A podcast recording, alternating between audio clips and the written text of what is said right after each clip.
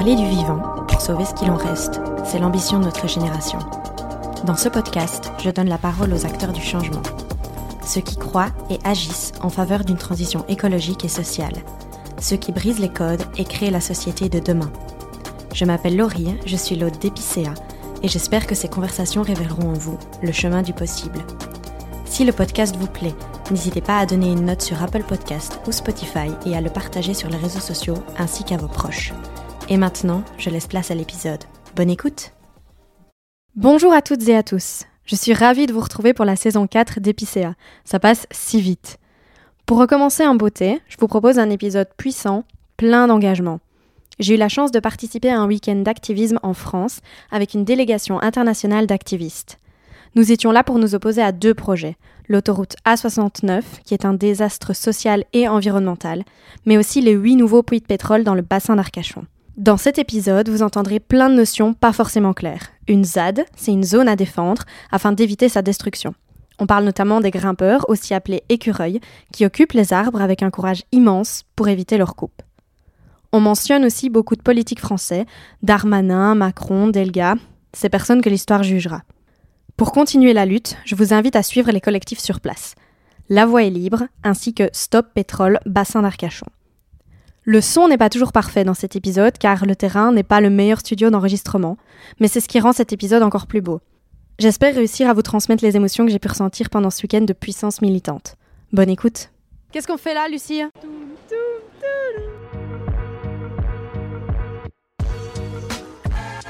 On est à la gare de Paris-Montparnasse. Euh, On vient de prendre le Thalys. On a fait Bruxelles-Paris. Et là, on s'en va vers Toulouse. On va faire 4 heures, je pense. Non, 6 heures. Beaucoup de trains. On arrive ce soir à Toulouse et demain, on va voir le chantier de l'A69 et la ZAD qui bloque l'A69. Du coup, on vous emmène avec nous pour euh, un week-end d'activisme avec euh, nos copains activistes français, françaises, mais aussi suédois, suédoises. Ah, il y a l'Espagne aussi. Bref, on va être plein d'activistes européens, ça va être bien sympa. Et surtout, ben, on va euh, pouvoir porter la lutte à un autre niveau. Tu veux rajouter quelque chose? Écoutez, je, je suis ravie d'être là. Euh, c'est reparti pour l'aventure activiste et cette fois-ci, c'est en soutien euh, à nos amis activistes français. Donc ça fait plaisir d'être là. Parce qu'en fait, oui, c'est un problème chez eux, mais le, climat, le CO2, euh, ça n'a pas de frontières en fait. Et donc aujourd'hui, c'est les luttes en France, mais, mais en fait, quand on aura besoin d'eux pour des luttes importantes en Belgique, on sait qu'ils répondra présent. Et l'activisme, c'est une grande famille.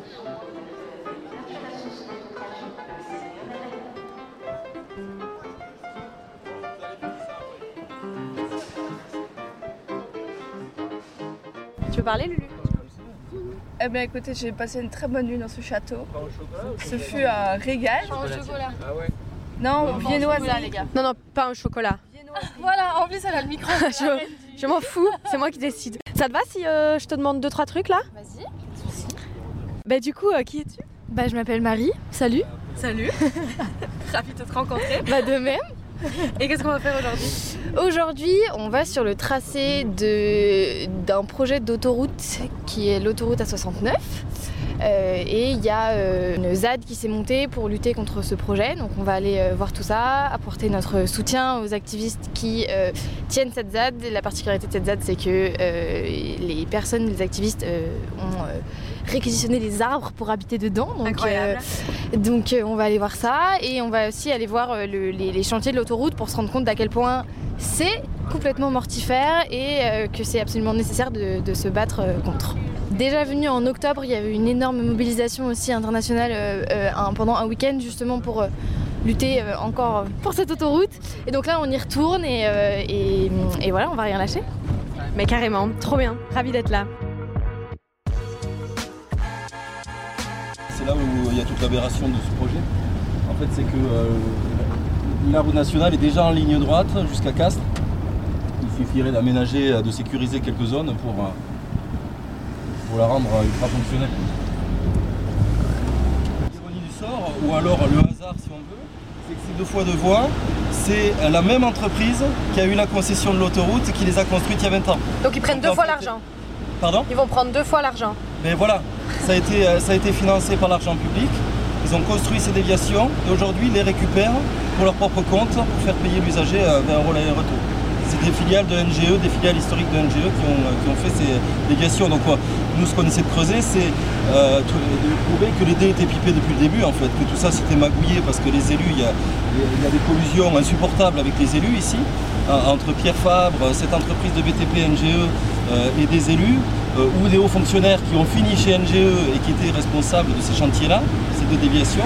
Et ça veut dire du coup que les, les habitants du coin, ils auraient plus du tout d'issue gratuite, de route gratuite? L'issue gratuite, ce serait de repasser par les villages, d'emprunter la nationale avec 12 ronds-points supplémentaires.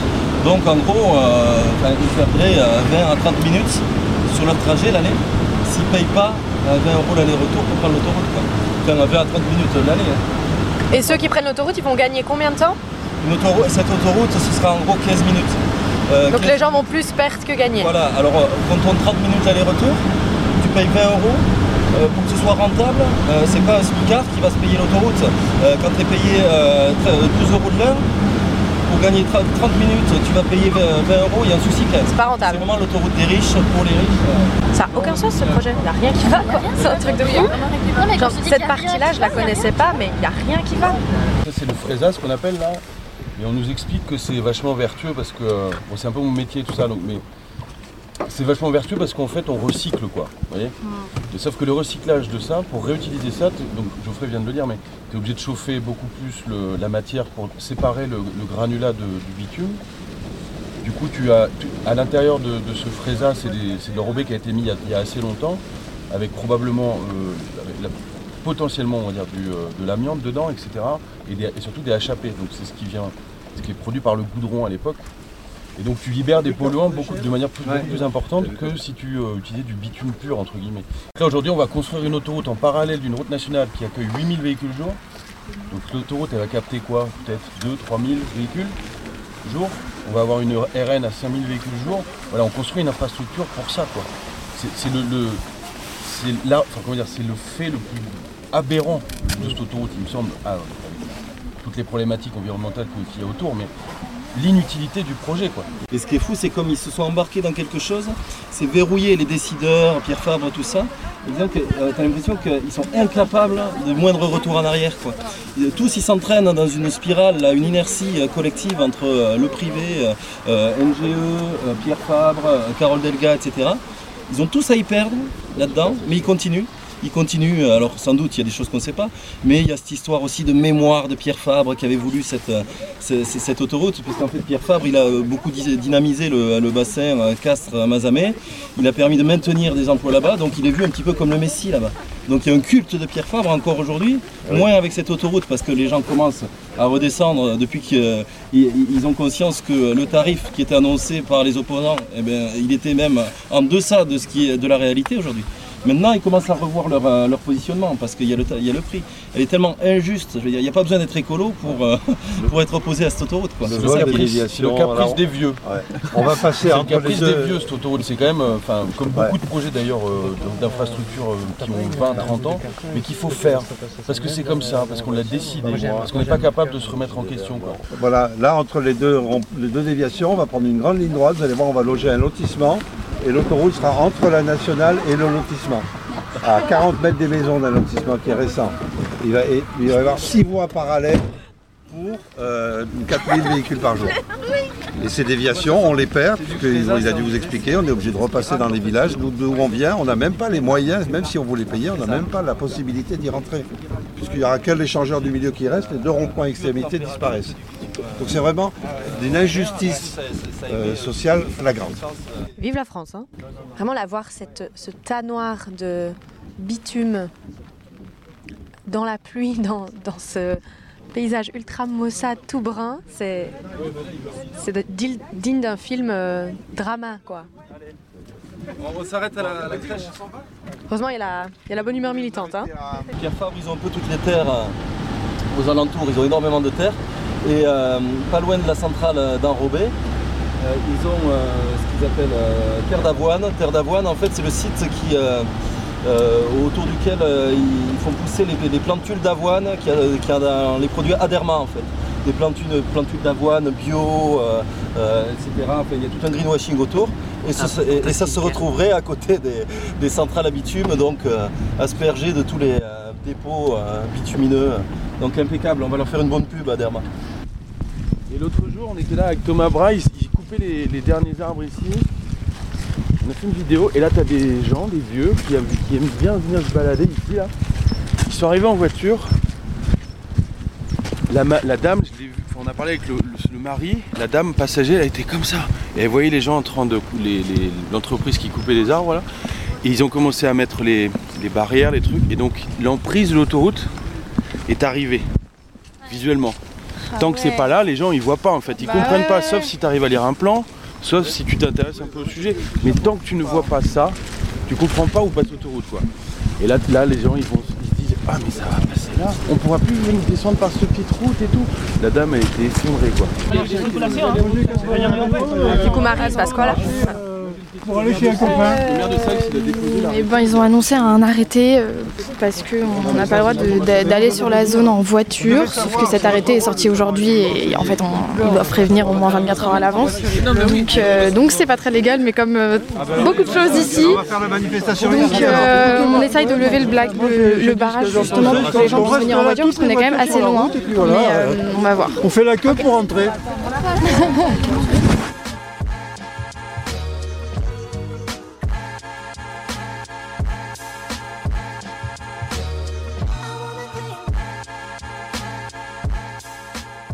Ils instaurent de fait un cadre d'illégalité qui s'impose tant bien aux militants et militantes en lutte qu'aux citoyens et citoyennes habitant le territoire.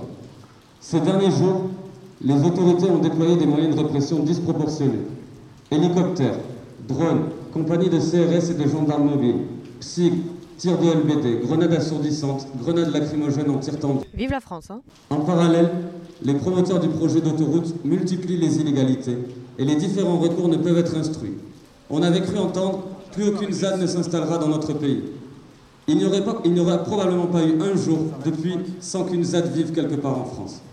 Pour la Créma, et depuis le 12 novembre, chez Darmanin.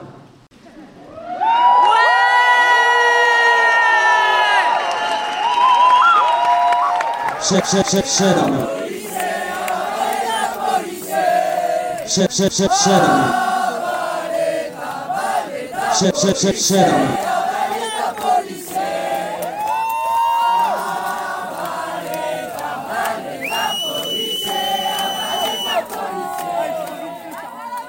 Vincent Versa, je suis vidéaste activiste sur la chaîne YouTube Partager Sympa. Que moi j'étais effectivement là pour filmer euh, au front euh, là où la police intervenait euh, autour de la crème arbre et s'assurer qu'il n'y ait pas d'images qui ne soient pas faites de ce moment-là parce qu'en fait c'est des moments de tension et des moments de défense du territoire.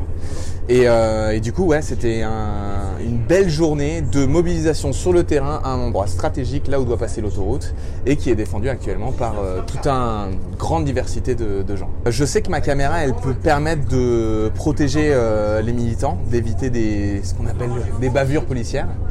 Euh, je pense aussi que ça raconte quelque chose de notre époque, le besoin qu'on ait de mettre nos corps sur la ligne. On ne devrait pas avoir à faire ça. Et de fait, de plus en plus euh, sur les luttes locales, euh, on, a, on a besoin de défendre le territoire vraiment pied à pied. Évidemment avec une asymétrie de moyens totale. Et, euh, et c'est ça que j'ai envie de montrer en fait. J'ai envie de montrer le, le courage qu'ont ces personnes pour, pour défendre cette terre qui est, un- qui un bien commun. quoi.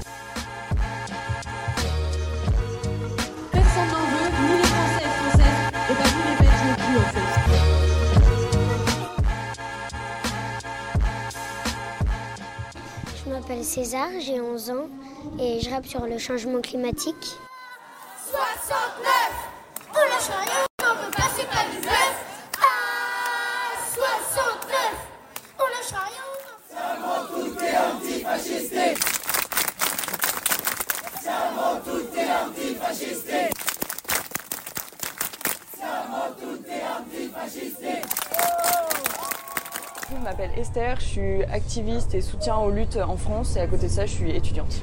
Hier il y avait une journée de mobilisation à Toulouse contre la 69 euh, et moi j'étais plus sur la partie euh, logistique parce qu'en fait, sur un événement comme ça, euh, il y a toutes les petites mains euh, qui, euh, qui font que l'événement peut se dérouler correctement.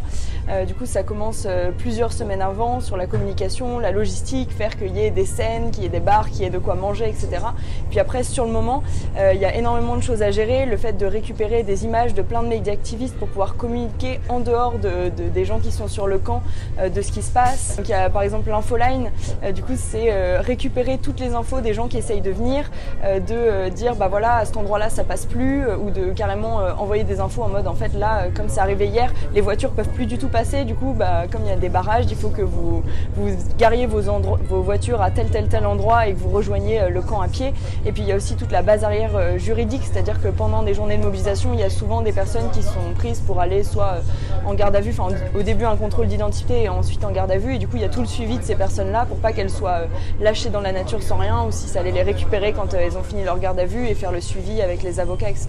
Et du coup, tout ce, travail-là, si on le fait pas, bah, ça donne. euh, Enfin, il ne peut pas avoir de grosse mobilisation et c'est vraiment un, un taf euh, énorme. Et sans ça, on ne pourrait pas militer comme on le fait aujourd'hui.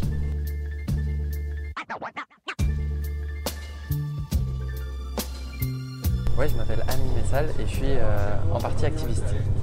En partie. tu fais quoi C'est trop nul. C'est trop nul. On va refaire direct, regarde. Je m'appelle Amine Messal et euh, je suis euh, chercheur et activiste. Trop bien.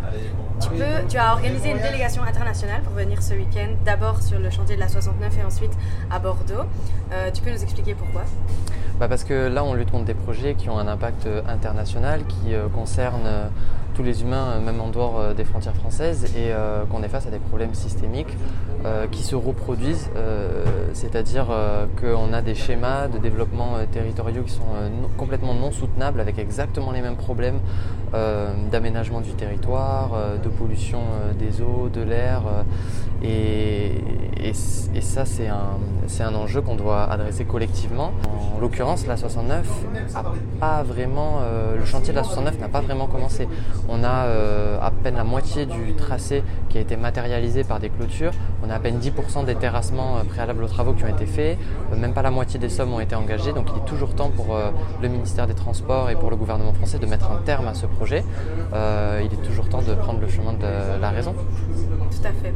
Et là, du coup, on est en chemin pour Bordeaux. Et euh, qu'est-ce qu'on va aller y faire? Donc euh, là, à Bordeaux, euh, donc le lendemain de notre euh, action contre la 69, on va faire une manifestation à Bordeaux contre les huit nouveaux forages pétroliers qui pourraient voir le jour, proche d'Arcachon, dans un gisement pétrolier du bassin aquitain, qui est exploité depuis plusieurs années par une entreprise canadienne. L'objectif de ces travaux, ce serait de tirer encore plus de rendement pétrolier de, de ces infrastructures-là, alors qu'on a voté une loi en France en 2017 qui interdit la nouvelle exploration de, gisements pétroliers et qui interdira toute exploitation en 2040. Et donc on voit bien que là il y a une tentative d'aller ponctionner le gisement le plus vite possible avant 2040, ce qui n'était pas vraiment l'esprit de la loi. Tous les scientifiques nous disent qu'il faut sortir des énergies fossiles le plus vite possible. C'est pas du tout, du tout, du tout le moment d'ouvrir des nouveaux forages, donc on va aller dire un grand non à Bordeaux. Anticapitalisme Anti Anticapitalisme Moi, je pensais pas qu'il y avait des, puits de pétrole en France. En fait, il en reste encore quelques-uns. Et là, l'idée, ce serait d'en construire huit nouveaux euh, dans cette, euh, dans cette zone-là, sachant que c'est une zone qui est. euh, c'est assez ironique parce que c'est une, forêt qui est une zone Natura 2000. Et en fait, cette forêt, elle a été fortement touchée par les feux de forêt dans les dernières années. Et il y a plus de 5800 hectares qui sont partis en fumée à cause du réchauffement climatique. Et en fait, aujourd'hui, en 2024, on a envie encore de euh, construire des nouveaux puits de pétrole pour pouvoir forer un maximum de pétrole et cramer encore plus euh, la planète. C'est complètement aberrant. Euh, ça reste que 8 puits de pétrole, mais en fait, d'un point de vue symbolique, c'est quand, même, c'est quand même hallucinant. Donc, c'est important de se mobiliser aussi là-dessus. Et donc, voilà, on était à Toulouse. Là, on va à Bordeaux et on continue de se mobiliser. Vous vous demandez sûrement pourquoi des activistes belges sont venus jusqu'ici. Je pourrais vous donner plusieurs réponses. Le changement climatique et l'effondrement de la biodiversité n'ont pas de frontières, le carbone non plus, mais aussi la solidarité entre activistes européens qui fait chaud au cœur. Non seulement les scientifiques appellent à une sortie urgente des énergies fossiles, mais en plus, personne n'en veut de ces huit nouveaux puits. Ni les Français et Françaises, bah ni les Belges en fait.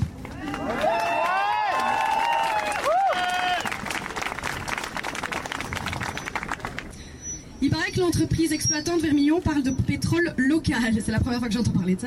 Mais le carbone n'a pas de frontières. Alors ce pétrole local, eh bien on le laisse local dans le sol. C'est la fin du pétrole. Nous, ce qu'on veut, c'est la fin du pétrole. Plus fort Nous, ce qu'on veut, c'est la fin du pétrole. Nous, ce qu'on veut, c'est la fin du pétrole.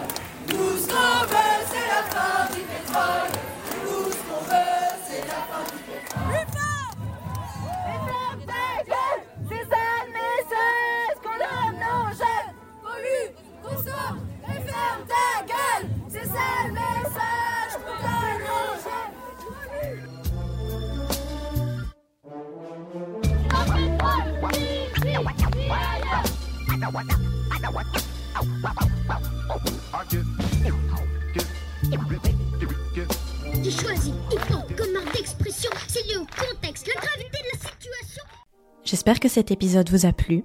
Si c'est le cas, n'oubliez pas de vous abonner au podcast. Si vous voulez réagir à nos propos, la section commentaires est faite pour cela. Ou alors, vous pouvez me retrouver sur Instagram sous le pseudo at goodmorninglow. On se retrouve dans deux semaines pour un prochain épisode d'Épicéa et d'ici là, prenez soin de vous.